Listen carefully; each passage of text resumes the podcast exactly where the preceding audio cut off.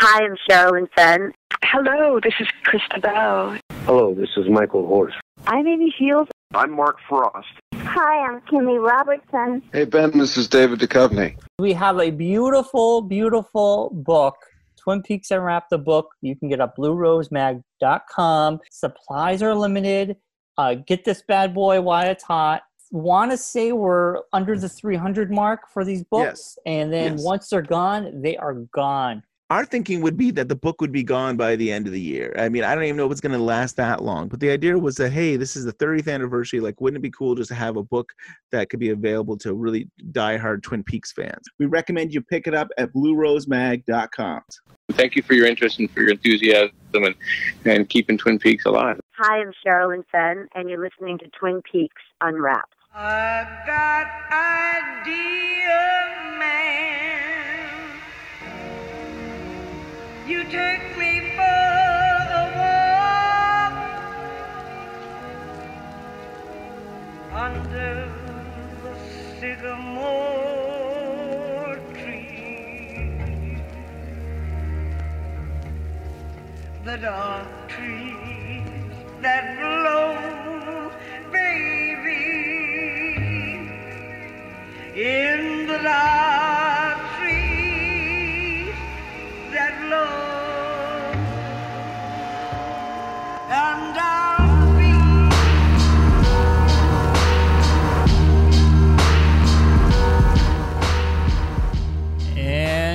welcome to this week's edition of Twin Peaks Unwrapped. I'm your host, Brian Kazowski, and beside me Is Ben Durant. Hello, Ben. How are you?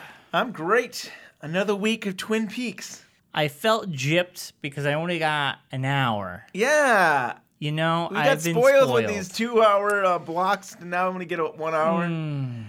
I don't know how I feel about this Yes. because, you know, that middle part starts revving up to the next part. Now we get credits. I almost feel like this maybe they, when they first edited this, they were thinking of doing nine parts, nine two-hour parts, because at least there's been a pattern. Like the first two parts seemed like they went together, and I felt like the second two parts went together, and this one just kind of ends where we're we don't go back to the Roadhouse. We've we've got uh, a scene happening and the credits. I wouldn't be surprised if next week we don't go back to the Roadhouse at the end. Yeah, yeah. So yeah, I feel like oh, we need to see this other part. I know they they really have trained us. Showtime uh, and David Lynch and Mark Frost have doling out this drug of Twin Peaks, Mm. and then you're jonesing for it. I can't get enough. You can't get enough. So I need to borrow some money from Shelly. I need twelve dollars from James. James, I think Shelly's got the money. She sure does. Yeah. Eighty-one dollars. Was that or 70? 70 71 dollars so whatever it was something but but we got a big show. Yeah we do. Two guests. We've got someone from the new series and somebody from the old series. We've got geoffrey gould. He is uh, was in the, uh, the first part of the new twin peaks. And then we've got Galyn Görg who played nancy in the old series. And that interview is amazing. Super sweet. Uh, both of them thank you for being on the show so we're on the phone with geoffrey gould how are you geoffrey Doing well. So you were on the new Twin Peaks uh, series as a forensic photographer. What was your experience being part of Twin Peaks? Uh, it was it was very cool to be on Twin Peaks. I thought it was really neat. Uh, it was kind of amusing that, as with a lot of uh, shoots, the information that somebody who's working is given is like, here's where crew parking is. They don't say, here's where you you know the base camp is, where you can check, where you're going to check in. They just say, well, here's where everyone's parking. I'm like, well, yeah, but I, I go by bus, so no big deal. I went all the way up to Hollywood Boulevard to a building, classic old uh, ballroom buildings uh, that they rent out their parking lot for space. And there was a shuttle that took me to the uh, location, which was literally within like a half mile of where I live. And I was like, okay, yeah, that's not the first time that's happened. We all knew the location was Melody Ranch because a lot of us went up there for wardrobe fittings uh, before the shoot. So here, you know, we'd, we'd park and then be shuttled over to uh, the ranch from there, which was good because I found someone to carpool with because otherwise I wouldn't have been able to get there as early as they wanted me and uh, such like that. Yeah. So you're you were considered a featured background. Yeah. And you didn't have to do auditions. Can you tell me what, what the process like that is for for getting a part like that? Well, with background, depending on who's casting a show, the first thing any person who's going to, you know, start with background uh, or even continue with it, because there are people who aren't actors who literally all they do is background, and they have no problem that they have no interest in becoming an actor.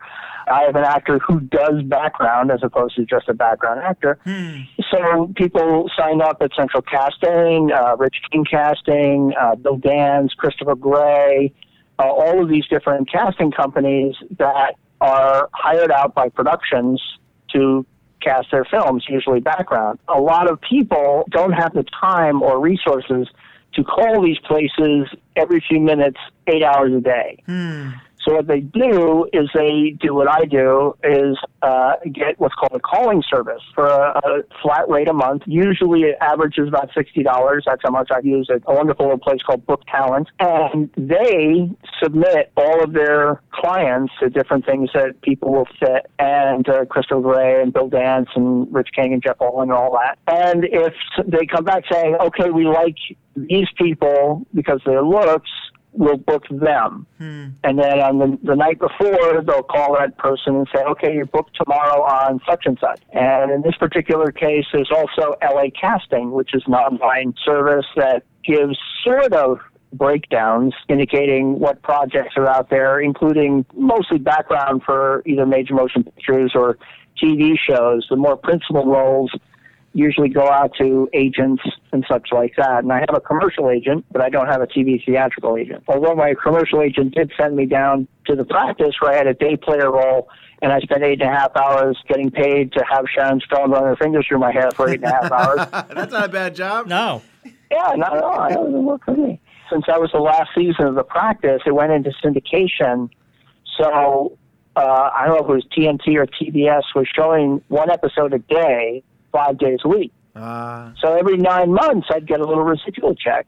After 13 weeks, which is called a cycle, uh, you get sometimes you get the residual fee as well as what's called a session fee, as though you shot it again Wow. Wow. you know, every you know nine weeks or so, I would get a nice little check that would help with the rent, or you know, buy me dinner or lunch or something. And then it sold overseas, and so I still get a little smattering checks here and there. With Twin Peaks, you're probably on maybe uh, 30 seconds, maybe. Yeah, yeah. How long? How long were you? Were you there for the day, or how long were you uh, uh, filming your your piece? Uh, I I was actually on set probably an hour, less than an hour, something like that.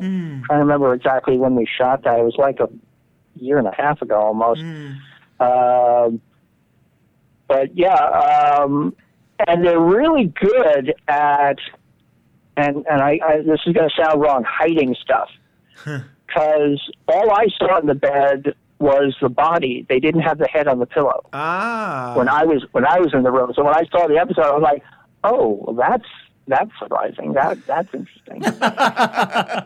and I I'm pretty sure that most of the actors in this particular series only get their scenes, and that happens with a lot of TV series, uh, especially ongoing, uh, because you don't always need to know what's else is going on. Sometimes helps for backstory. Did you get a script on Twin Peaks? Did you? Would you? Or did they just say, "Hey, okay, you stand here and take a picture"? And it's usually stand here and take a picture. Yeah. Yeah.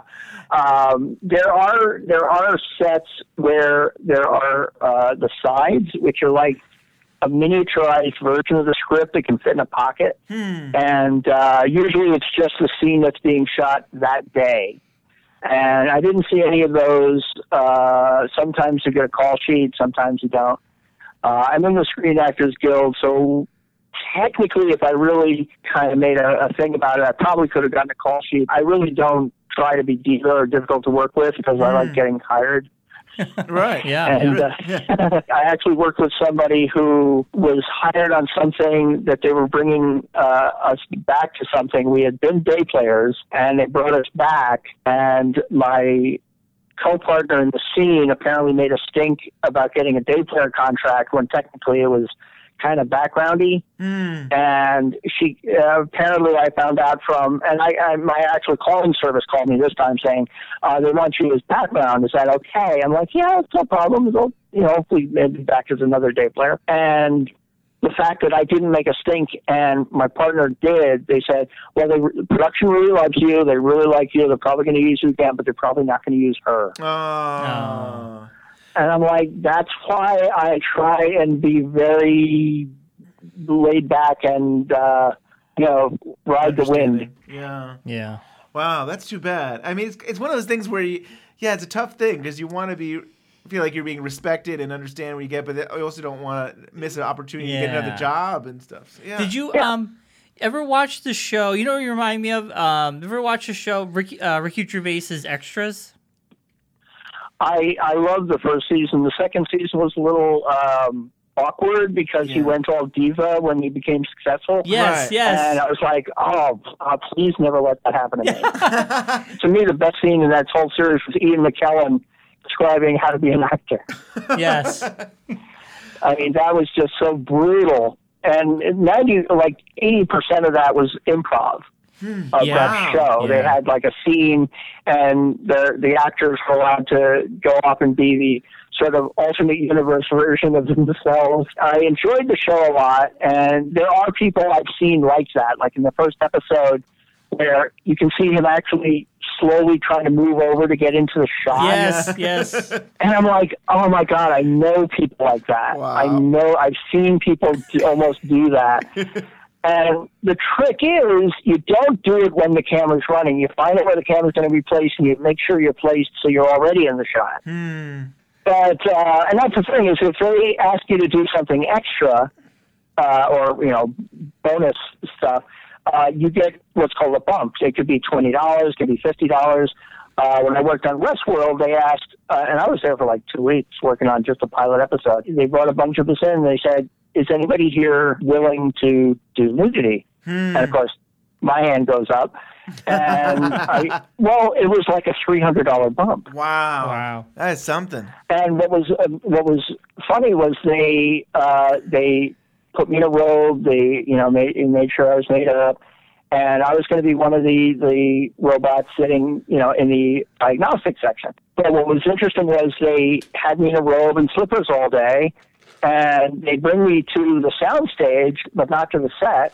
And then they bring me back to holding, and I spend the entire day that way. And they never used me for nudity at all, but they still paid me for it because I'd agreed to it. Nice. Wow. You know, we'd already filled out the paperwork. Yeah, that works. Wow. Isn't that something? Good deal. Very good. yeah. So, so were you ever uh, able to talk to David Lynch at all? I mean, did he? Did he was very pleasant. He was very hands on. He was on the set. He was making sure the camera was exactly where he wanted to go, and he had, you know, and he made suggestions as to reactions and such. There's a an, an additional shot that they shot of me that isn't in the episode where. Um, when you see the me and the, the female medical examiner just standing there, that shot actually opens with me slowly lowering the camera from my face. And that, oh my God, I can't believe this kind of a look. So the shot actually starts with the camera already at my waist. Oh wow. But yeah, he was very pleasant. And when I was wrapped, he, you know, walked me down the hallway, very pleasant, shook my hand and all that. It was very Nice. nice. It's awesome. And, uh, you know, so it was like, oh, if there's any other kind of venue I could meet this man and get a photo with him, it'd be brilliant because he's such a nice, affable guy. So you also do a, your own podcast, don't you? It's, it's the Paranormal View. We've never really called it a podcast. We call it a radio show, but it is the Paranormal View. It's on para-x.com, and it airs uh, on the West Coast live from 5 to 7 p.m., on the East Coast live from uh, 8 to 10 p.m., and uh, it's international. We have people all around the world who listen to us. One of our co-hosts, Barbara Duncan, keeps track of as to what countries are listening to us, and we announce that at one point during each show. Uh, Henry Foister, our main primary host, is in uh, Trenton, Ohio, so he goes to a lot of local haunted areas near him, like uh, Waverly Hills, uh, Gettysburg, and such like that. So I'm looking for. I actually have a supporting role in an independent film being shot in September in Gettysburg, which is written by Craig Rupp, who was a former co-host of the Paranormal View. Huh. Uh, he and I became co-hosts at the same time in January of 2011. About five or six months in, he had to move on to other stuff, and I've stayed on since then. Yeah, so I'll be going out to Gettysburg and hopefully staying in one of the haunted B and B's, and Craig is going to show me all the haunted places that he knows on the battlefield, and That's because you'll be out on the battlefield as it's getting to dusk, and you'll hear gunfire, and there are no Oh recreationists out there. Isn't that something? Isn't Yeah. that- that's crazy. That is crazy. Wow. Well, Geoffrey, so, thank you so much for your time. It was. I think it's really You're interesting to you know. we- I think always people are looking for like the number one star of of a TV show or movie, something that I love to hear what The your story, yeah. the background, and Yeah. things that we don't always know.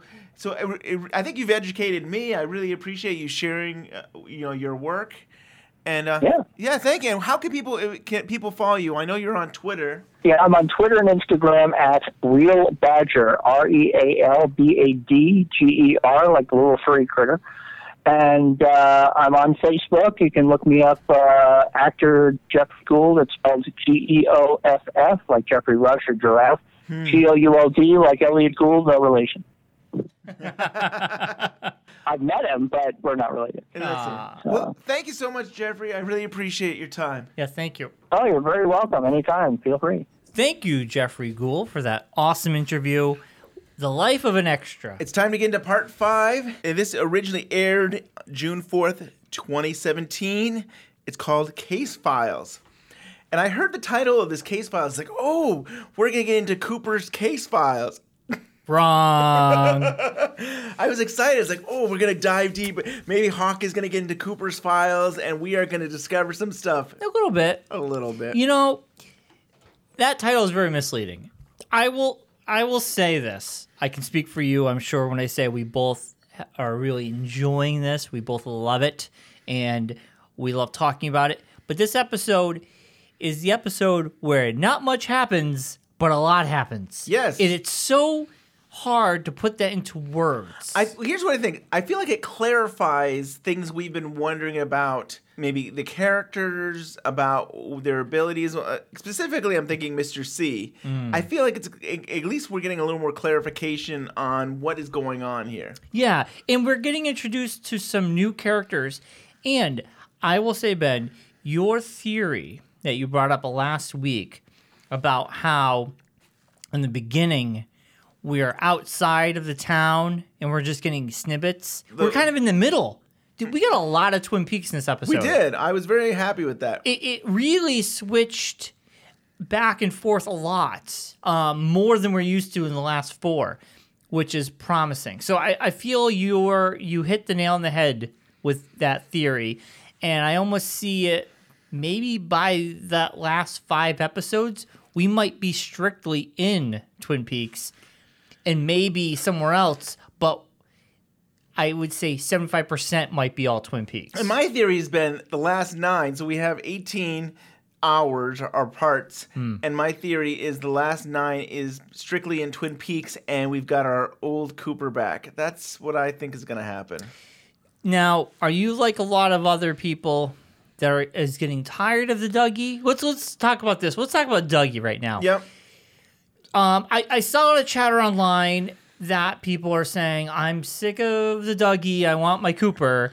Well, yeah. The, the where are you on that? Cooper. So we still we have we have Cooper pretending to be Dougie, or is is living the life of Dougie. So I. But he's relearning life. yeah, I'm I'm on the fence. So I think Kyle MacLachlan is doing a fantastic job in this role, and I Oh, no doubt. I love his performance. I love all the emotions he's going through, and I think it's great. But, but yeah, there's a part of me is like, oh, he's still just standing there, and people have to push him along. And part of me is, I think I'm just excited and anxious to to get back to Mm. the original Cooper. I think, I think if I wasn't so anxious, I would be enjoying it, and I am enjoying it. Yeah. Sabrina Sutherland, she's the executive producer of of the show. She has said that think of two hours as about ten to thirteen minutes of a movie. Yeah. And if you can think of it like that, you can say, well, this is only a very small piece of the whole picture. Yes, if you think about it, the day, the uh, timeline of this, Mm. Cooper wakes up and has breakfast, or Dougie, I should say, wakes up and has breakfast. I think it's Cooper though. I think we should say Cooper because Dougie is gone to the red room. Is now a a a marble or a uh, golden whatever. I guess it's a tomato tomato scenario. okay. Anyways, I don't. Yeah, yeah, yeah. You were saying. No, but um, so it, that episode ends where he's going to work, and now this picks up. He's at work. Yep. So he, or he get, he starts his day. he starts with his day going It- to work. Yeah. So I mean, like you're right. I mean, this is this just a blip in his life. Like we're not getting much in this episode. Not much happened, but it was a connecting episode. I thought it felt like it was um bridges some gaps. Right. Gives us some new information um to move the story along, and I feel like the meat is going to be this coming Sunday. Just like your your thought about how one and two, one and uh, three and four were together. Yes. I always felt that second hour was the meat, Mm-hmm. and we It's didn't get set- the you- meat. You, had to set, Set it up, up. to then be able to give you the exactly. You're right. yeah, yeah. This is a setup, definitely. So we start off in um in Vegas. The most interesting part about the beginning is a woman on a BlackBerry. Mhm. Okay, which oh, a BlackBerry and Kind of old school still, isn't it? very Black bears aren't even made anymore. But clearly, this is an old one, and she's bruised. And I'm thinking, who who beat her up? She looks a little scared and uh, beaten. Yes. and She's very anxious. So the thing is, is that there's a conversation with the guys uh, who were were trying to take out Dougie. That you know, Yes. he's they've been going around his house and his car is still parked at the house. And so she's contacting him and saying, "Hey, you're supposed to get this job done. I th- believe you know you're supposed to kill him." Yeah. And you know they're still waiting him to leave the house. And she's very anxious. Like she wants this done now. I think I feel like whoever she reports to will, I will think come it's down. Mr. C.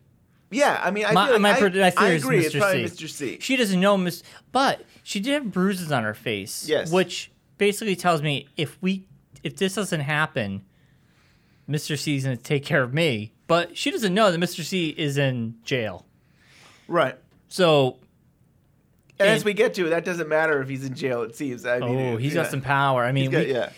yeah.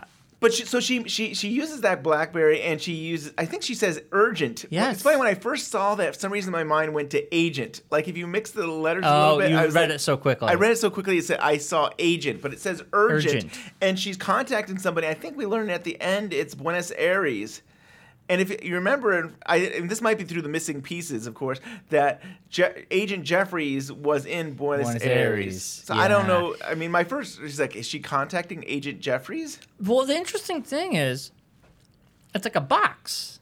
Well, yeah, right. It's some kind of box that has lights, though. Like she sends the message, and then what we see is a box, Yeah. So let's let's let's let's a small con- little box, black box. Yeah, let's connect this because we get this box again later in the episode, and we're gonna just jump around. We can cut to Mr. C being in the prison, and he gets his phone call. Now we know, we know that um, Gordon says, "Give him his private phone call." right. Wink, wink. We're, and we're gonna record this and find out what he's doing. But Mr. C's not stupid.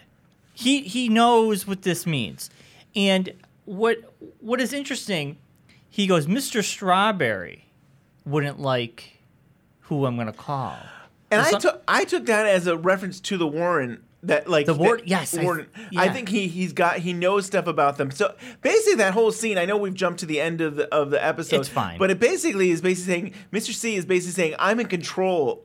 And I can do whatever I want. If I want to take this whole prison down, I can take it do it. down. And I've got dirt on everybody. Yes. So don't mess with me. because if he were to call Mr. if he were to call Mr. Strawberry and the other guy, the guard, he doesn't know what's going on, is being videotaped. The warden looks so like nervous, like, oh my god, what is this he gonna do? Yes. And then he just dials the series of numbers that just uh, sets every iPhone off because you hear the iPhone. Eh, oh, eh, yeah. All everything goes crazy, and he says, "What does he say, Ben?" He says, "The moon." I don't know. He the says the word. cow jumps over the moon. Yes, yes. And then everything stops. And I was like, what the hell just happened? To Now- me, it just basically says I've got the power, and I can it don't don't mess with me. But it goes back to that box. The box in the beginning of the episode. And the box disappears. I it's funny. I didn't associate the uh, Mr. C with the box, but you are. Yes, because when he calls it the box, it shows the box, and the box turns into another little um, stone. thing. Yeah. I And couldn't tell like- if it was the same stone as the one that. It wasn't a gold stone. It Right. was just like a little rock. But I was like, what the frick is with the box? And why? So that woman sent a text to that box, and Cooper sent a message to that box, and that Hmm. box disappeared. Like, uh, they're onto us. Something, you know, I got the indication that he's saying, they're onto us, you need to disappear. And the box disappears. That's the whole box. That to me, that's the whole box story. In this episode. it's the story of the box. I don't know. My and theory is not I the don't. glass box. It's a whole. It's a whole It's a, a palm of your hand. Like it looks transmitter. like a pager. Or. Yeah. I think it beeps and stuff like that. I don't get it. I feel like there's some kind of communication. I don't know why. Because I think Buenos Aires. I was thinking it had to do with Agent Jeffries. So that's what I thought. But That's I a also, good theory. I also thought the woman who was sending the message definitely was connected to Mr. C. I mean, I think I feel I still Mm-hmm. want to believe that these guys are supposed to kill Dougie. But John Thorne came out with a theory on on Twitter Du är stone. But his theory was that I think that Mr. C was manipulating everybody, and the stone was actually Dougie, Mm-hmm. and like he turned into like a gold stone. But because he manipulated him to get into the red room, he's then kind of hoping to kill both Dougie and Cooper. Yes. And so I think I maybe the whole idea was that he knew that Cooper would end up in Dougie's house, and then the assassin people would kill Cooper, and then That would kill Mr. both. C would be able to stay in the real world. That- I mean, and I that was the loophole. That was his Yes. way. And, and he kind of said, you know, it goes back to that whole diner with Ray, and it's like I'm not afraid, I'm not concerned. I wonder if that was his plan. he he's not accounting for that now. Dougie is Mr. Magooing his way out of everything. Right. I mean, the reason he wasn't shot was because Cooper drops his keys and looks down, and he's able to get away with Jade. Now let's go to the keys since you brought that up. The keys. You know what's weird, Ben? So I was looking when I was making my coffee. Yes. I, I make uh, the David Lynch coffee before every Sunday. I save it for Sunday night. Ah. And man, does it keep me up all night? It's good. It is good. I It's had good. it just for the premiere. I still have some left. I do every night, every Sunday. This week I will go back to because it was it was probably the best coffee I ever had. I'm not a huge coffee drinker. I mean, I, I say It's- that every great. every time we have the show, I drink coffee, but it's like the smoothest coffee Yes. I've ever had. It's really good coffee. It's damn fine coffee. damn fine, damn good. I have the keychain that you know we were graciously given, and it's the keychain of Cooper's key. key Yes, from the Great Northern. Great Northern. And it's funny, I'm looking at it, right? And I flipped it over, and on the back, it says, if lost, please mail put a mailbox. Ours does say that. Yeah, and I was just like, hmm, I wonder if Cooper ever got his key back because we never saw it again. That last uh, Sunday night's episode, you see the uh, the woman of the night, the escort there. She was getting her car detailed, and the guy says, Yeah, Jade there, right? yeah, he is like Jade. Uh, the guy says, "Hey, one of your Johns left this in your car," and I was like, "Holy smokes, there it is!" so she puts it in the mailbox. Who do you think is going to get this in the mail and is gonna be like, "That was Cooper's room"?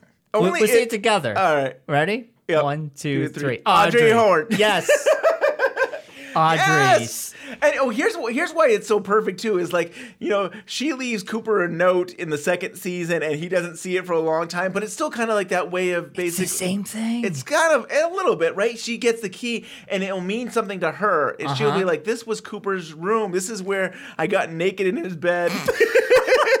Do you think it's going to play out almost the same way? The key's going to come in to the Great Northern, sit in the mail, ah. and it's going to sit there for a while. It'll be the whole episode at least. Audrey will Oh. walk by and the key will just be there. And it eventually, so I- is it Trudy? I think it might be Trudy. There's, there's a girl Yes, there. Trudy, She yep. might be hanging on to it. And eventually she'll give it to Audrey. She'll be like, "Hey, I got this in the mail a couple days ago," and Audrey will be like, "I think she'll get it right away." Audrey's a smart girl, and she we know she works for the Great Northern. We know she probably still works there for her dad. Well, you know, the show surprises us. We, uh, you know, we got Mike and Mike Nelson in this episode. That does take us to Mike. Mike is now a business guy. He's Yes. working at some little local shop somewhere. And so my prediction was wrong. He was not a coach of the football team. No, no. He was a businessman. I think our conversation is perfect. This was weaves right into everything. He is talking to a young kid who clearly does not care about getting a job. He's messed sloppily. Um, we find out that his application is horrible, and he just looks like a junkie. Well, later, Steven. yeah, later on we get to see it's Steven Burnett, I think it is Burnett. um, who is dating Shelly's daughter. And we learned that way back in part one that it was like Shelly said that Becky Becky Becky was dating Steven. So we did learn that Becky was Shelly's daughter was dating a Steven way back in part one. Yeah, Steven is not Burnett. It's Becky Burnett. Is Shelly's daughter. She comes in and needs money, like $72. And poor Shelly, Shelly's still working the diner, which we predicted, but I wanted more for Shelly. I wanted her to be having her own clothing line or something. I don't know. Something cool. Directing music videos, maybe, like she is in real life. She's still there. We get to see Norm. Norma. Oh, you know that really. I, I put this on Twitter, but like that was my favorite moment Mine of too. the whole My episode. heart. That episode. Yeah. First, the establishing shot of the double R diner. So you see, Yeah. I mean, you see it remodeled a little bit, and it's Yeah. like, oh, the double R, and then to see Norma, and it's like, oh. yeah. It was so touching. It was so It great was. to see them, and then them come together, and kind of like the old days, where it's like, oh, we, you know, back in the old days, like, oh, we sure know how to pick them, and and you, they're basically kind of making a reference to that, like, hey, we we've made some bad judgments. We picked our- the bad guys, and Yeah, now we- our kids are picking the bad guys. right. Yeah. And no, we're gonna say Ben. All I was gonna say, I'm sure you're gonna get there too, but it, like they had that st- shot with Steven and Becky in the car. Yes. it kind of reminds you of uh, of Shelly and Bobby, kind of in the pilot where they're at the double R and they're backing away. It kind of just reminded me back of the. You're right. Yeah. You're right. Except it's interesting because he was scared to go in there. He he was scared of them because as soon as they were looking at them, he's like, uh, he freaked out. Well, he I think that he knows that they don't like him, and Yeah. he's he's he's not right for her in the sense that like he's doing drugs and He's getting her to do drugs. Right. And here's the thing. I'm like, is this the new Laura Palmer? just because of her, her expression and looking up the sky, it That reminds me very was Fire Walk with Me. creepy. Yes.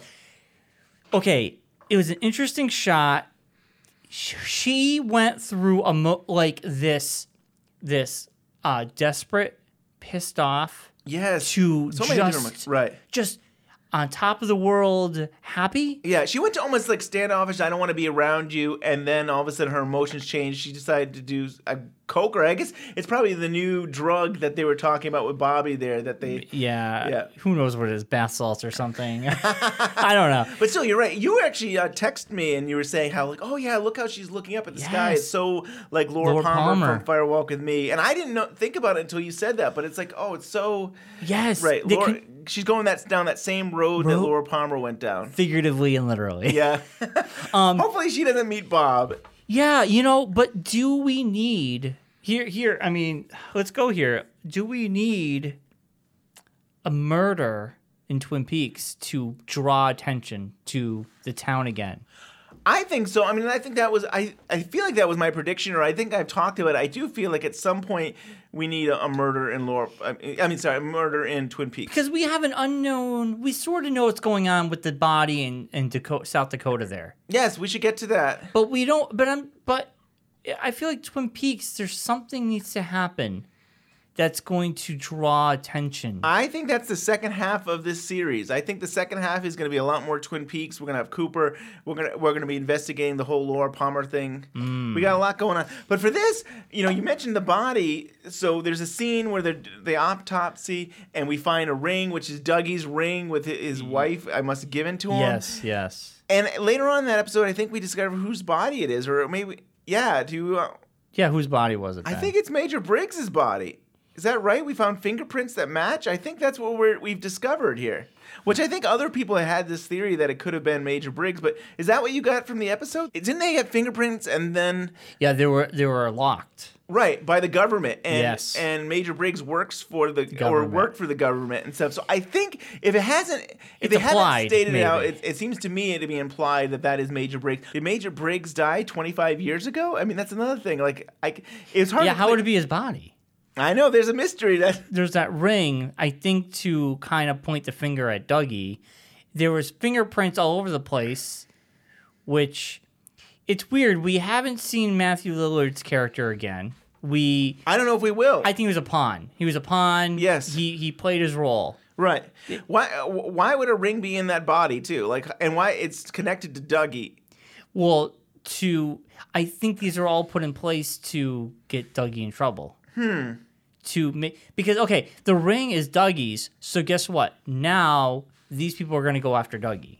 So no matter what, Right, Dougie's in trouble. Do you want to talk about Dougie or should we talk some more about Mr. C? Let's get into the one of the coolest scenes in this episode uh, with Mr. C looking in the mirror. Yes.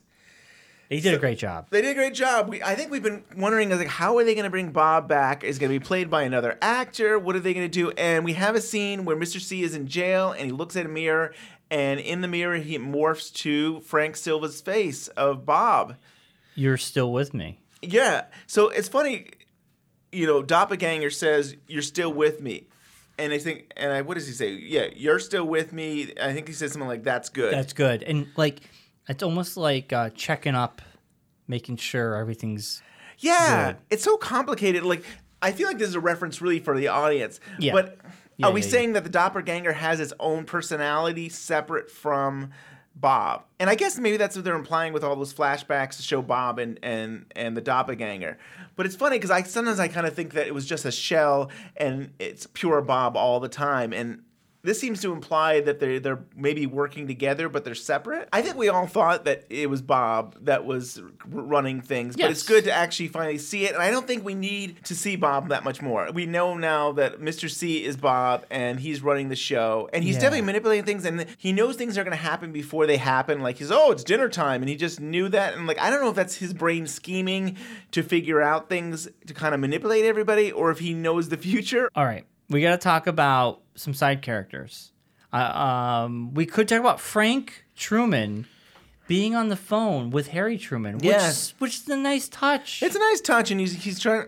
He's getting updated on the tests and how Harry's doing. And it was- Yeah. and it's interesting. He's in Hawk's office. Like I, I guess he really wants some privacy, and he, maybe he's thinking that like everybody will leave me alone if I'm in a different office, even though Lucy knows where he is. Lucy knows everything. yes. And it this was an odd scene, but this harken this kind of takes us back to the old Twin Peaks. The wife finds him and just complains about this busted pipe in the house, and it doesn't add anything, but it's charming and It's it's, it's sweet. funny, It's and it's funny, and then you know.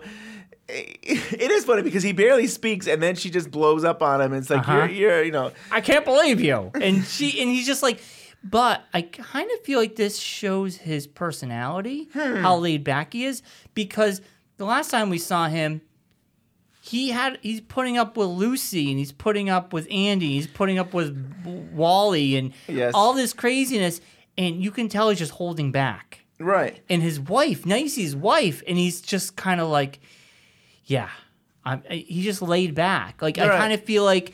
And Harry actually, I felt was kind of like that too. Harry was pretty laid back, and he put up with a lot. And Until Maybe you got pushed over the edge. Yeah. Then he was on top of a bookcase. so we we're back to Dougie. Cooper Dougie. Cooper Dougie and his and he's getting ready for work or he's leaving for work. I've been meaning to say something about Naomi Watts.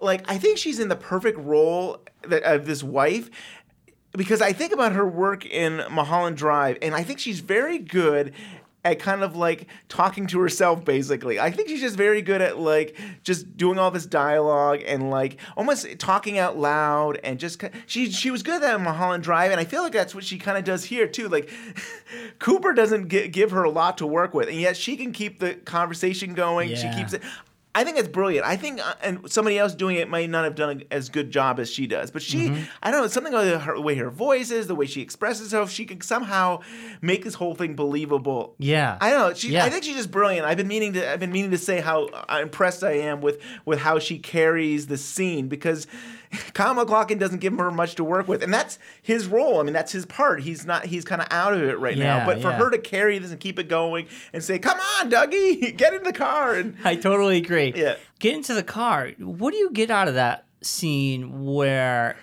you have the little boy in the back of the van Mhm. looking very kind of he's sad. He, I think he feels like like he's not paid attention to enough, and I think Cooper sees that, and he he feels bad that like this kid deserves better. He deserves to be treated better, and at least that's what I kind of took out of it, that he. I, I mean, I, he's sympathetic, and he can see, he can, he can feel and see other things in. Uh, You're right. He can because we, we saw him winning jackpots. We also see him in this episode see, calling out a liar. And I think he's very hypersensitive to Yeah. emotion. And he starts Mm. crying. Yeah. It was a very interesting scene. And I have a theory about all this, which I'm going to wait till the end. Okay. I have my theory about this family. Mm. Um, so I'll wait on that. Right, and this makes me think about the the the across the street neighbors, and and it's I think we kind of say this before how like. I don't know. I, I almost feel like there's some kind of similarities. And I mean, here's a mother who's not taking care of her child, and but she's a druggie, and then we have this other family who's not paying enough attention to their son as Yeah. well. I don't know. It's but I've been meaning to say something about the cross the street people, and I think a, a friend of ours, uh, Twin Mm-hmm. Peaks, he mentioned this on Twitter, and I've been thinking about this, and I kind of shrug it off because I don't think it was anything. And but the fact that he mentioned this on Twitter, I feel like I have to say that's possible. Are the neighbors across the street are the grandmother and the the, the grandson? You know, our our Chalfonts, Chalfonts, how they were always they were always the Oh. neighbors. They were neighbors of Harold. They were the neighbors in Firewalk with Me in the trailer, and I question whether they could be the spirits and stuff. That that, that it's quite possible. I mean, it, I know that's why I kind of shrugged it off because it seems so far out there. But I kind of feel like this whole neighborhood could be a supernatural. It's got the it's the same name as the The production company at the beginning of Twin Peaks, the actual show. Yeah. but it's RR, which is like double R, or it's like Red Room. It's Yes. abbreviation. So I do wonder if like it are is it possible this is an area that Mr. C set up and it could be supernatural. I, I this is this could be a far reach, but I Yeah, yeah. the fact that uh, Twin Peaks mentioned this made me think. You know what? Maybe I should just bring this up. That it's quite it's possible that that druggy uh, mom and her son are actually the grandmother and the grandson from uh, the series and Fire Walk with Me. It seems I know it's a reach right now, but I kind of like the fact that Hmm. we're seeing them again. So we see them again in this in this episode where the son sees a light and it's really the bomb of the car and he decides to go check it out and then we got those troublemakers who come by and they get blown up and Interesting, because my theory g- goes with them too. So I, Okay. oh wait, oh wait, but I like that. That's interesting, and uh, um, it's also odd that the son from the drugged up lady, she sees that Dougie Dougie loves car has been out there for a day now, and he, sh you know he had witnessed someone putting something underneath it, which was I thought was a tracker. I know it was a bomb. Yeah. So the kid goes under there like he's gonna take it off. Right. Like almost like like he, he like he should do that. Like he Right. knows, hey, something's weird. And those guys who've been driving around the block. I feel like this is another group of guys. These are another yeah, totally different. I think they want to steal it Yes. for parts. Right. They they notice that it's just been sitting there. Yep. And they just so happen to come at the same time. They shoot, kid, get out of here. They start the thing up and it blows up. Mm. So that was not a tracker; it was a bomb. Yep. which was crazy. And I think now that we have his car blew up, Yes. his car blew up. His ring is in a dead body, and he's been acting odd for his family. Mm. The alarms are going to go off uh, for the authorities. Maybe. someone's going to be showing up for Dougie. Like, Right. you're under arrest. He's going to be like Matthew Lillard all over again. Maybe. And you bring up you bring up the bomb uh, of the car. It makes me wonder if Mr. C hired Jack to do that. So remember Jack who gets smushes his face. Yeah. He he was he seemed like he was uh, planning a bomb on another car. Yes, they mentioned that. Yeah. Yep. So I wonder uh, again this. they haven't actually said it yet, but it seems to me that Mr. C is orchestrating this whole thing. I think so. Yeah. I think he's the mastermind. Cooper gets dropped off at work. He's outside and he runs into a statue, which I believe is a cowboy bronze statue with a gun, uh, pointing a gun out. And I literally thought David Bowie uh, pointing at Cooper in Fire Walk with Me, saying, "Do you know who this is?" Yeah, you're not the only one thinking that. That's interesting. And then on Reddit, and I, I thought this, and I was just like, "That's so interesting that it reminds me of that," Hmm. but I wasn't sold on it. Yes. I went on Reddit, and man, the credit goes out to the people of Reddit because they're like sleuths. They found an old movie David Bowie was in. Hmm. He had the hats with the, uh, it was an army movie, I believe. He was a Yeah. scout, and he had the he literally the same outfit. Hmm. Come to find out, the statue was made for the show.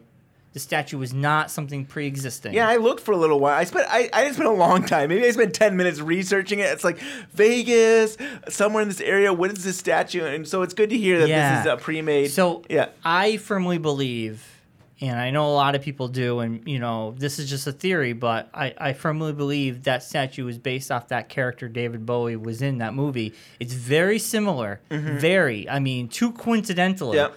And him pointing that gun, just I'm sure others just brought back that memory of Bowie point of Jeffrey's pointing. Do you know who this Yeah. is?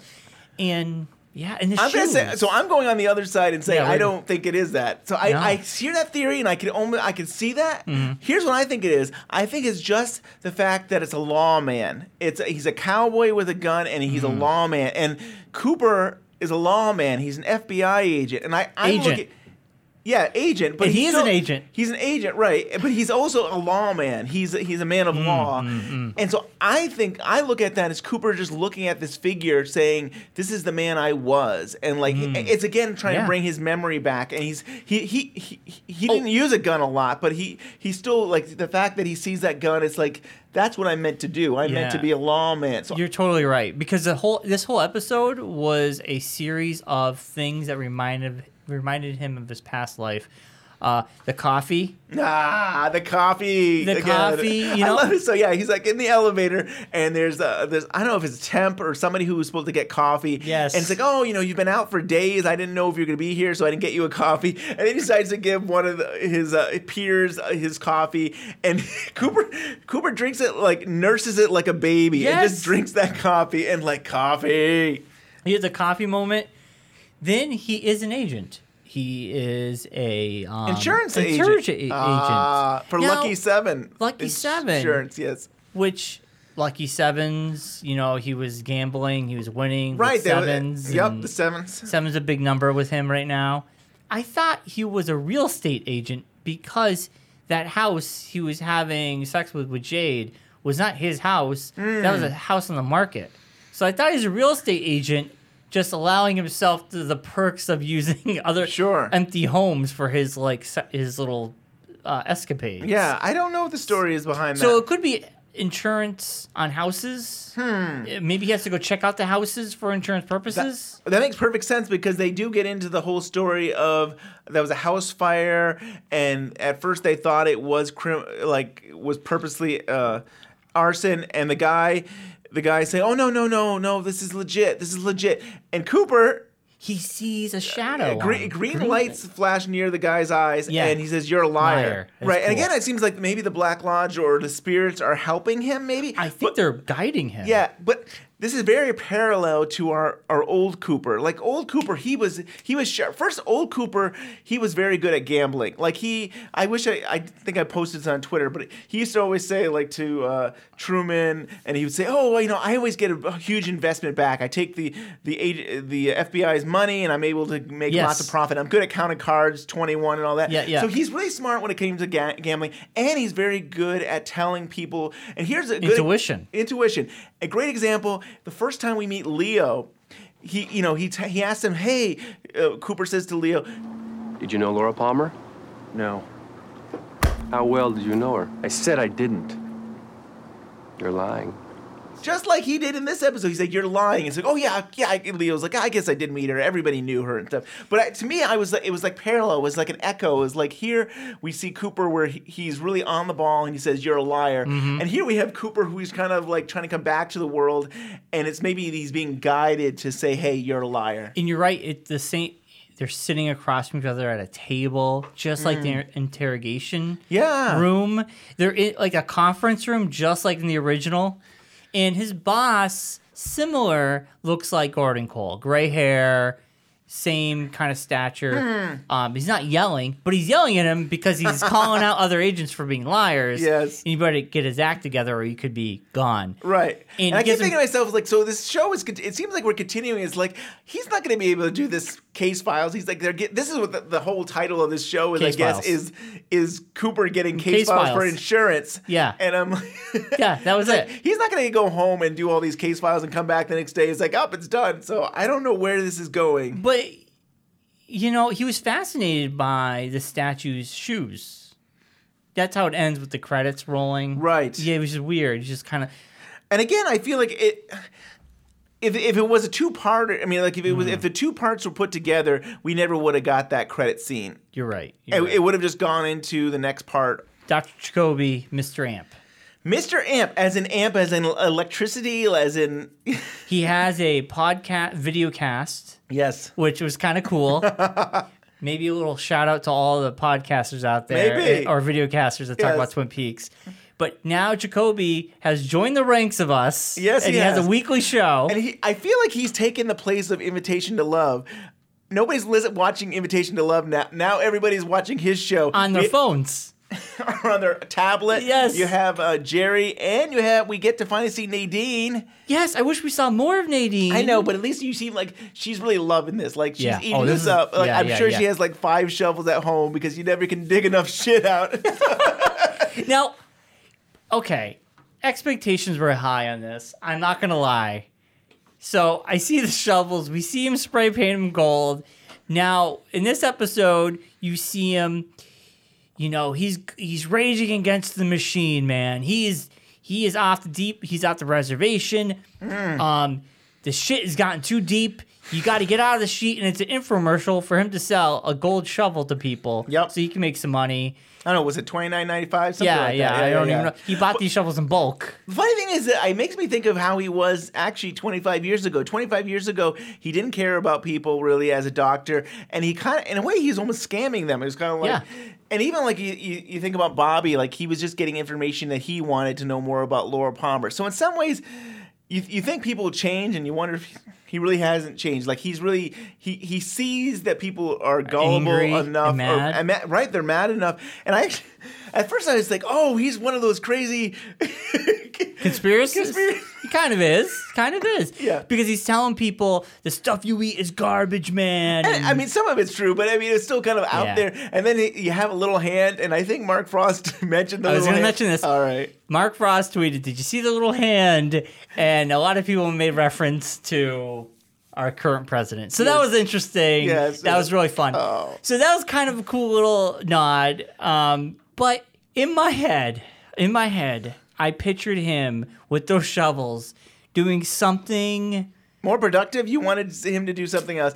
It's funny. I mean, I don't even think we talked about this. I wondered if he was going to be like, oh, he does it for um, excavating the land, looking for something. right, or maybe they have the like these press conferences where you you're you're you're you're building a new place and you need a gold shovel to look like. I don't know for press op, Mm, mm, good point. That's a, I didn't but think I about mean, that. but yeah, Yeah, But I, I- mean, so that that's the end of that story. Probably Yeah. we now No. know what the shovels were for. But let me say, I wasn't disappointed by it.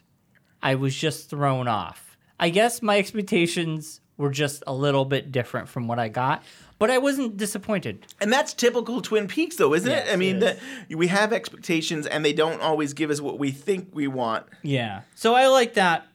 Now, let's talk about the biggest. I think we've hit upon all the main things, but let's talk about the ending, Ben. This ending. I don't want to go deep into what is being said online about the ending. Um, I want I, I want to talk about it at face value. And what are we Um, talking about? The The, ending. the we're talking about We're not talking about new, the statue. The new character we meet at Ah, the double the new- at the, the, at the uh, Roadhouse.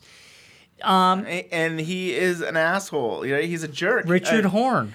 We meet Yes, Richard uh, Horne. We didn't know that was his name. I don't think we knew it was Horne unless we saw the credits. Yes, Right. There's Richard Horne.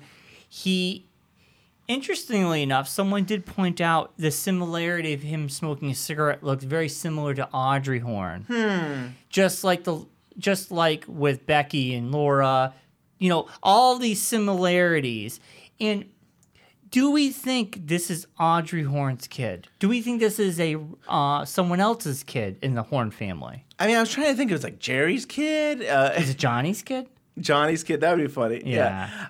I I do kind of feel like it has to be Audrey's kid. I feel like because of the age, this is almost like Twin Peaks: The Next Generation. I feel like all of our people that we knew are having kids, like. Or at least a lot of them. I mean, sh- sh- No, that- yeah, yeah, I, I we're mean, I don't even know that for sure, but I feel like that's what we're gonna learn that they all have kids now. So it kind of makes sense. I I kind of feel bad that like Well, Shelly, well, I'm going to touch about Shelly just briefly. In the credits, it only is Shelly. She Yes. doesn't have a last name, and we don't know her daughter is probably not. We know it's probably not Bobby. hmm, because She- of her last name. Yeah, th- th- they're keeping the last name a secret. So I don't think we're going to see her last name in the credits until they introduce who her husband is or who that Right. kid is related to. Right. They want to keep it a secret, which I like. That's really cool. Was there another Burnett that we learned? I thought there might be another. Was there? Maybe not. No, I- Becky Burnett. Steven is Becky's uh, boyfriend. Yes. But Oh, okay. And his last name is Burnett. So Steven and Becky both have the same last name? No, but why do they have the same last name? Is my question. This is good. This is like weird, huh? It's very weird, right? Because they're dating, and Shelly says that she doesn't like her boy, his her boyfriend. So maybe it's a red herring. Maybe Becky is not a Burnett. what if Shelly was married to someone, they had a son, she had a daughter, they got married, they got a divorce. They're like step. Their step, step brother Well, they sister. were once. They're not related. Uh, stranger things c- could happen, I guess. I don't know, but they literally have the same last name. But I like this. We're cracking. We're cracking the code right here. I don't know if I want to believe it's Audrey Horne's kid. But he is a jerk. Like he definitely like he's smoking where it clearly says no smoking, and then there's some girls that seem like they might be interested in him, and then they Well, come by and talk, smoke. just talk and Yeah. chill, chill out and stuff, and he grabs them and very inappropriately, and he's just he's just a jerk. Uh, yeah, and this caused some stir online. A lot of stir about this scene. A lot of people don't like him, and now clearly he's a bad egg. You want the audience not to like him. It was disturbing, and it was like, wow. And I thought about old Twin Peaks where you had James singing with the girls, and then it lulls you into this comfort zone, Mm. and then Bob comes after Maddie, and Yeah. it just takes you out.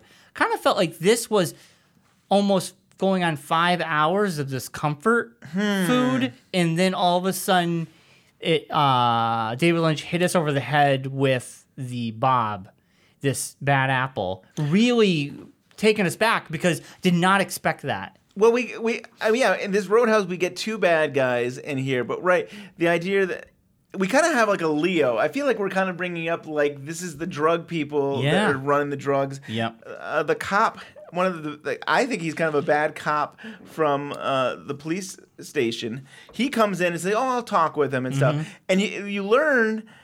That he says, "Hey, you can have the whole s- cigarette, Cigarette bo- pack, pack, yeah. and there's money in it, and it's clearly seems to be linked to drugs. I think this is how they're getting drugs. I wonder if Bobby knows about this since he's working and this is a police officer and Bob Bobby's a police You officer. You think Bobby's bad? He's in on it? I don't think he's in on it. I think he does. What? It's Bobby's making money. Bobby's a good guy. It's interesting. He has cameras. He's always been a good guy. But he has cameras. Yes. And somehow they're not capturing what they need to capture because he knows the drugs might be coming a different way. Interesting. Yeah, Well, I this- remember that. this yeah. okay, let's pretend that Bobby's a good cop. And this guy knows about Bobby's cameras. So they know what not to do. Right. There you go. I think that's more. That's more plausible. Well, yeah. Bobby could could have that little itch to make money on the side. We Mhm. know he's money hungry. He's been money hungry when he was younger. Right. This could be a good way to make money. Uh, It's possible. It's possible. Yeah, I want. I I've been meaning to mention also there was a character named Toad in the Double R. Yes. and there was actually uh, uh, there used to be a Toad. uh, Yes. ba- a different Toad. A different Toad, but this is Toad Junior. Toad Jr. Actually, Kevin Young Sr. was an actor who was a big guy, and I think he had a tr- like a trucker hat or Yeah, something like that. yeah, and he yeah. would just hang out and eat. Yeah. He's like, "Oh, Toad, you got to get out of here! Get out of here, Toad!" Yeah. And then there was another actor who I think his scene got cut uh, in Fire Walk with Me, Marvin uh, Rosand. And he is playing Toad in the series here. And I think he passed away maybe some time ago, maybe in the last year or something like that. But it's interesting. They were kind of, I feel like they were honoring the old Toad by having another character named Toad. That was really cool. I did like that. So, Ben, I think we hit upon mostly everything. And uh, I do want to remind people the week Twin Peaks takes off, we are definitely going to hit upon everything that we've missed. Yeah, we'll get it more into. I think we'll we'll we'll, The we'll get into more and stuff. theories. I also want to, you know, we didn't get into it last week, and I cheated when I edited, and I added in the whole clip of Albert saying, "Hey, I, there's a woman that we got we got to have look at Cooper, uh, Mr. C, and Mm. see is this really the real Cooper." And then what I did is I added in. Uh, Diane, uh, Cooper. Uh, when D- Cooper got shot, he says, "Diane." So my theory is that Albert is going to see Diane. I, I'm warmed up to that theory because I think Audrey's going to be introduced with the key. Yeah, I like that theory. The like key's that. in place. I think Audrey with the key, and I think Diane's going to be um, someone they need to talk to Right. because she is connected to Cooper more than anybody else. Hmm. So I have a theory about something. I feel like we might try to end the shows off with a theory or two if we have them. And um, this theory goes to the family, Ben. I think you'll find this very interesting. So I think Dougie's wife is hired. I think that Hired? I don't By Mr. C? Mm-hmm. Oh no. So I think that she is hired by Mr. C to um, move Dougie along, to keep Dougie happy, to Hmm. keep him in place. Hmm. That- because I find it very alarming. She doesn't. Yeah, she's getting aggravated at him, but she's not. Did you have a stroke or something? What's Right. wrong with you? Well, here's the thing. You know? I just want to cut you off. There was a part in the car where she says, "Are you having another episode?" So I do feel like the real Dougie has had some issues in the past. Yes. She actually says that. Have, are you Yeah, having yeah. one of your episodes? Yep. So I that's my only counter to that. That like he. There's, No, no, I, I think she's been with him a while. Um, I think she came with that kid. And here's here's here's the wrench. Here's my wrench, the big one in the theory. I think she was hired by Mr. C. I think she met him at the casino or someplace that she, he he would like to hang out. Mhm. They got married. Uh, um, I think because he was a bigger guy or something. Maybe he just didn't have the luck with the ladies. Yeah. And she came along. I mean, But Mr. C has planted these this family, and in some ways it makes sense because if he's manufactured, if Dougie is manufactured, I really believe he was manufactured as a grown up. It wasn't Yes. like he started off as a baby. You're right. Because like that would be. Tw- I mean, if, if we're thinking as a human usually grows, they grow. He'd only be 25 years old or exactly. something like that. Yeah. And clearly he has this family. right. Now, here's my other theory to go along with this. The kid was with her as a plant. The kid is not really hers. It's not really Dougie's. Hmm. It, when he met her, she had the kid, and that came with the package. At Dougie, he saw, oh, this woman, and I'll, I can help them out, and I fe- you know, he falls in love, and yada yada yada.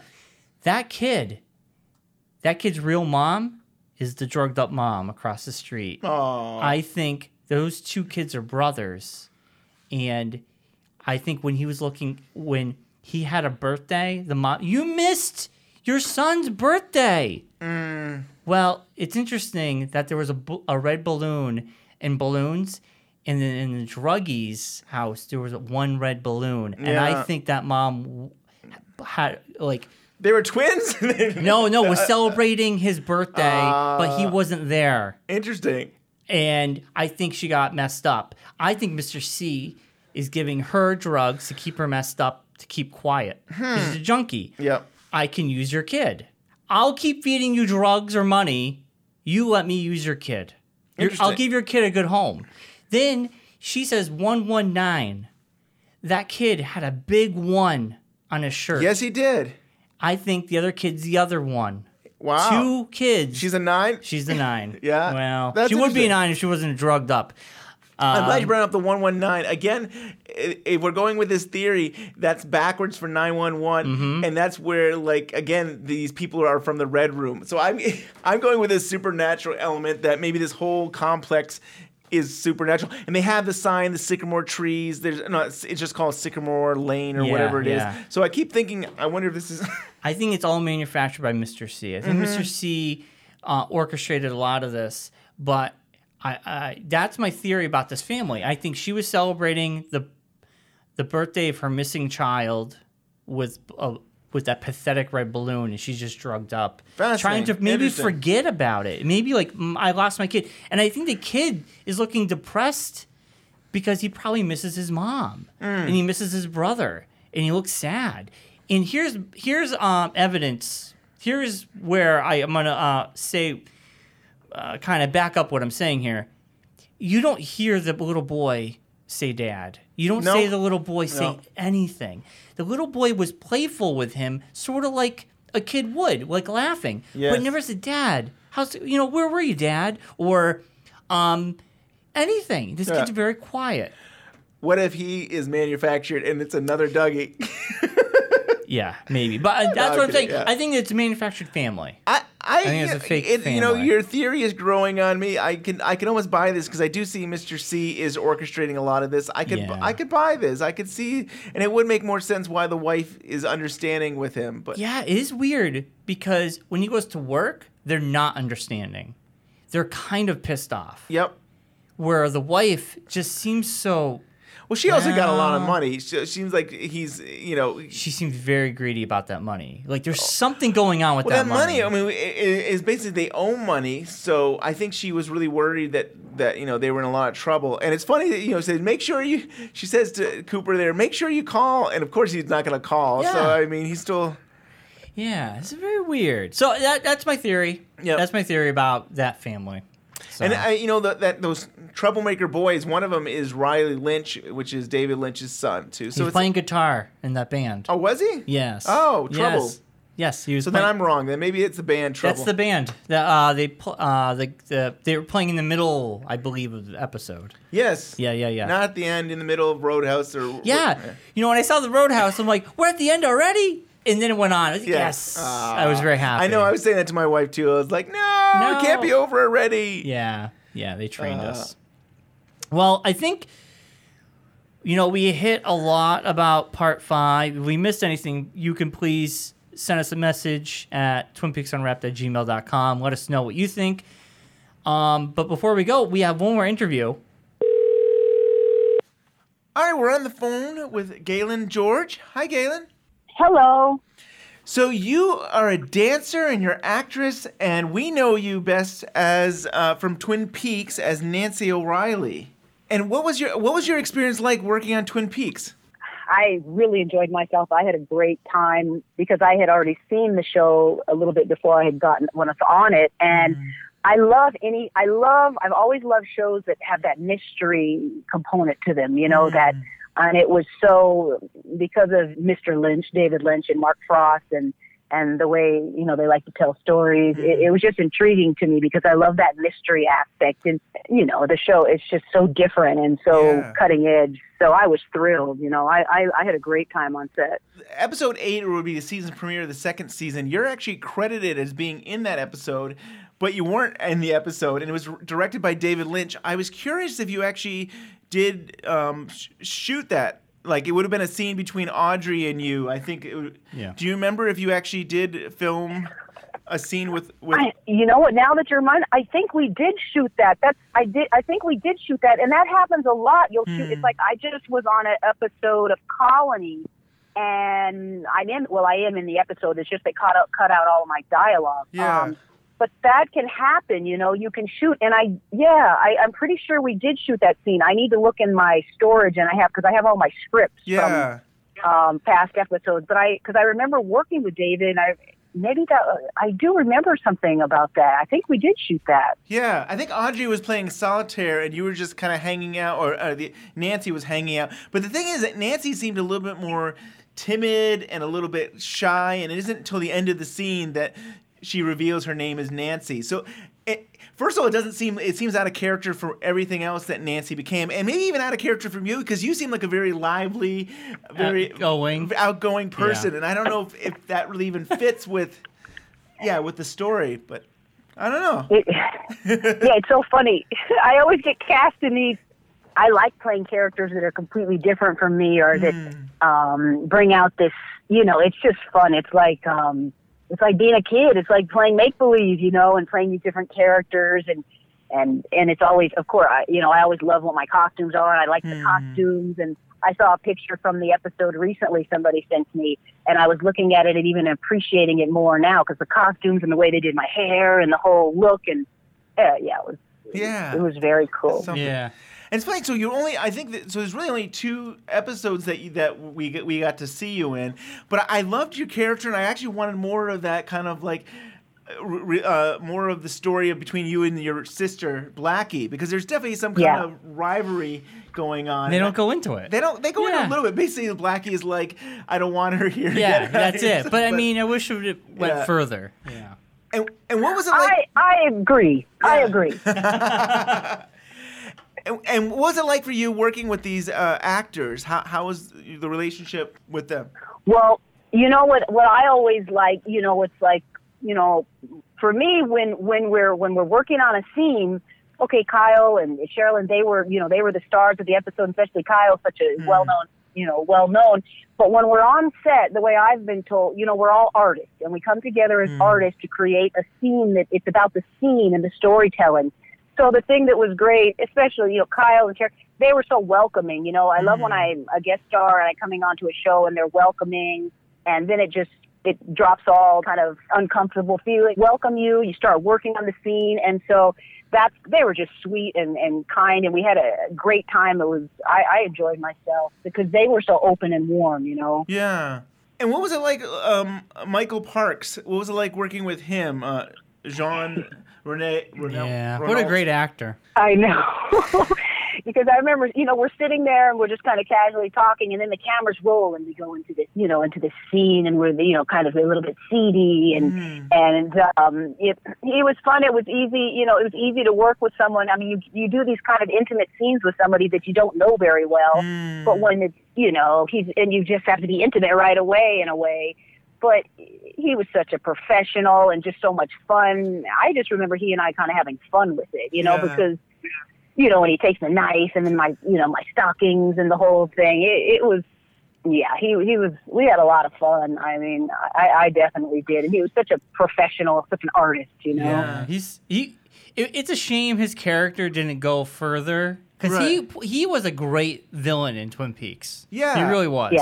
And I actually want to see more Yeah. of you though, because like you, you, you- well, we'll get there. There- There's a, one more scene between you and Cooper, and then you're never seen again. And uh, Jean's uh, scene, he he continues on a little Yeah, bit further, yeah, and yeah. then we don't know what happens to you. So it would have been neat if if you had gone on with him. to- Yeah, but like his little uh, like a henchman assistant. assistant. I don't yeah. know.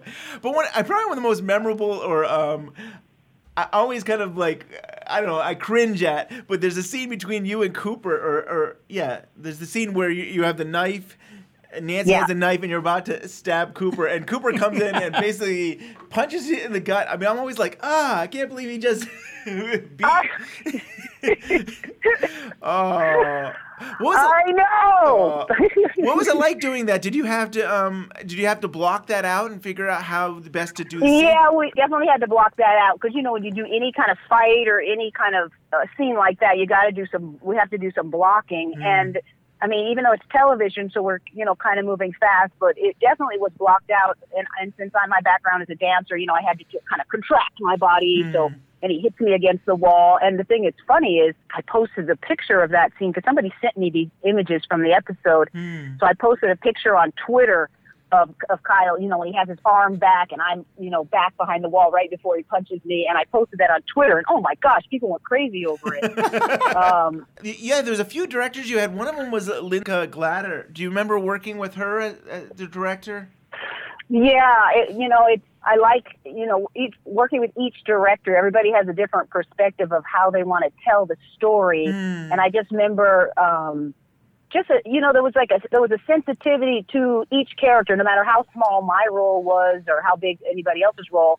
Every character was a part of the story, and I just remember that being integral to um, because it all makes the whole. It, it all is part of. It's another color into the painting. I appreciated her sensitivity into what uh, what my character was bringing to the the storyline too. So I, I just remember her sensitivity. Do you remember how you got the part to play Nancy for Twin Peaks? I imagine you had to audition. I don't know if you had to audition for Mark Frost or David Lynch or. I, I auditioned. I know the casting director was Johanna Ray, and I know mm-hmm. she's involved with the Johanna Ray is involved with the new Twin Peaks. Johanna Ray cast me in quite a few different things, but mm. I remember auditioning. Maybe Mark Frost was there. I don't remember who was it when I auditioned and read, but I just read and auditioned for it, and I but I know it was Johanna Ray cast, and she called me in. Now, are you watching the season three of Twin Peaks? I haven't watched it yet. I've got them on hold to watch. I'm sitting where waiting because I've been so busy, so I'm not disturbed, so I can sit and just um, I can just focus on it. But I keep hearing from everybody that I know and friends and stuff saying, "Oh, you got to watch. You got to watch." Stay offline. I keep hearing all these incredible things. You, it's gonna get ruined. Don't go on Twitter. There's like I can't look, or they're gonna people are gonna blow it from me for it. Me, you know, I got. I said, "Don't tell me. Don't tell me. I got to watch it on my own." yeah, yeah. You're you're in for a treat. You're in for a treat. That's what I keep hearing. That's what I keep hearing. So when you were done with Twin Peaks, you, you actually got a part in Storyville, which is Mark Frost's uh, directed uh, film. How did that come about? Yeah, I think he called me in for that, and I remember um, reading for that. And one of the, I remember kind of going through some readings for that, and one of the main reasons was that I had to do this accent because the the story takes place in New Orleans, Huh. or as my character, my character would have said Nowlin, Nowlin. so I had to get this. I had to get this particular accent, and so that was something that he was really wanting to be spot on. So I kind of had to go through a little bit of auditioning to get the accent right. And I he, he hired me, and oh my gosh, I oh I had a blast. I loved oh I love shooting down there and working with everybody and being oh I just and it was so much fun that character. And I'm sitting in the courtroom, and she's got this attitude. Oh Yeah, I was watching much it. It's like again, I wanted more of you. Like I was, I, I was watching the courtroom scene. It's like okay, let, let, us get more. Let's go behind the scenes of that. But yeah, what, what, I like you. I like the way you think. it was so good though. It was awesome. Uh, Mr. Frost and Mr. Lynch, if you listen in, you hear that? You hear Yeah. that? Bring her back. if we have another season of Twin, Twin Peaks, we should bring you back. I know. I agree. I agree. I, I and I have quite a few people that are saying that. Quite a few people are saying that. Awesome. Are you dancing now? Or are you still you're still acting? I know Colony you were talking about. Like, wh- what is your what are you interested in right now? Well, yeah, I am. I have been. Of course, I always dance because I'm a dancer. But I've been doing. I've done quite a few in the last few months. I've done um, some television movies, um, some parts on some television movies, and did Colony. And what I really want to do is uh, character work because I do a lot of improv and I do a lot of comedy. But I do all these characters with all these different accents and all these characters. So I really want to do some character stuff. That it would be great to come back on Twin Peaks and and have you know a rich character because that's what I being a character actress. That's Yeah. to me where the fun, the fun. That's the fun right now. Definitely. Uh huh. That's, That's what awesome. I'm definitely interested in. Yeah. That'd be yeah. cool. I hope Yeah. that happens. That would be really cool. I know. Come on. Mhm. I'll have to message. I'll have to message Mr. Frost. Uh, Mr. Frost. Uh, Uh, well, thank you so much for your time. I mean, it's been so, Yeah. We, we've had such a good time talking with you, and uh, we really enjoyed your character on Twin Peaks. And And we'll get you back on. We'll start a hashtag campaign, and we'll we'll send it that to Mark That sounds Frost. good, you guys. That sounds good. I, I'm going to message Mark Frost. Hey, Mr. I'm going to message him. Hey. yeah, Uh, yeah, and, and everyone follow me on Twitter, Instagram, and Facebook. My first name, G A L Y N G O R G. Thank you guys. Have a great, great one. Thank you, Galyn, for your time. Awesome. I think it was an awesome show, Ben. yeah, it's awesome. We got a few actors that, from Twin Peaks. Yeah, so cool. We got into some theories. It's. I mean, I can't wait for next week. I can't wait to see know, what part- happens next. Part six can't come soon enough. Right. And every time we think we got a good theory going. It gets blown out of the water. But I like the dynamic we have going right now, Ben. I like how we're the yin to the yang. You're my yin to my yang because you go the supernatural route and I go the more grounded route. But in Lynchland, everything is possible. Anything is possible. Brian, you're my Mark Frost, and I'm the David Lynch. yes, it's so true. It's so true. I want to thank everybody who posted on our Facebook page. I know this episode's running long. I'm I'm probably not gonna have time to re, uh, spout out some uh, comments, but every Sunday after the show, I'm gonna post a picture and we're gonna continue the dialogue about what you thought. And I think everybody who posted it, uh, it was awesome. Everybody had the theories, and you know, I'll try to interact with people, but I, I love the conversation that continues. Uh, today's episode just going too long. We're not going to do it. Uh, we'll save it for next week. But if you have a comment, a question, or a theory, Twin Peaks Unwrapped at gmail.com. Ben, you got the Twitter. What's going on? The Twitter is blowing up. I love the Twitter. now, there's a lot of great theories and a lot of great conversations happening, and I'm always like, you know, we mentioned uh, Twin Peaks.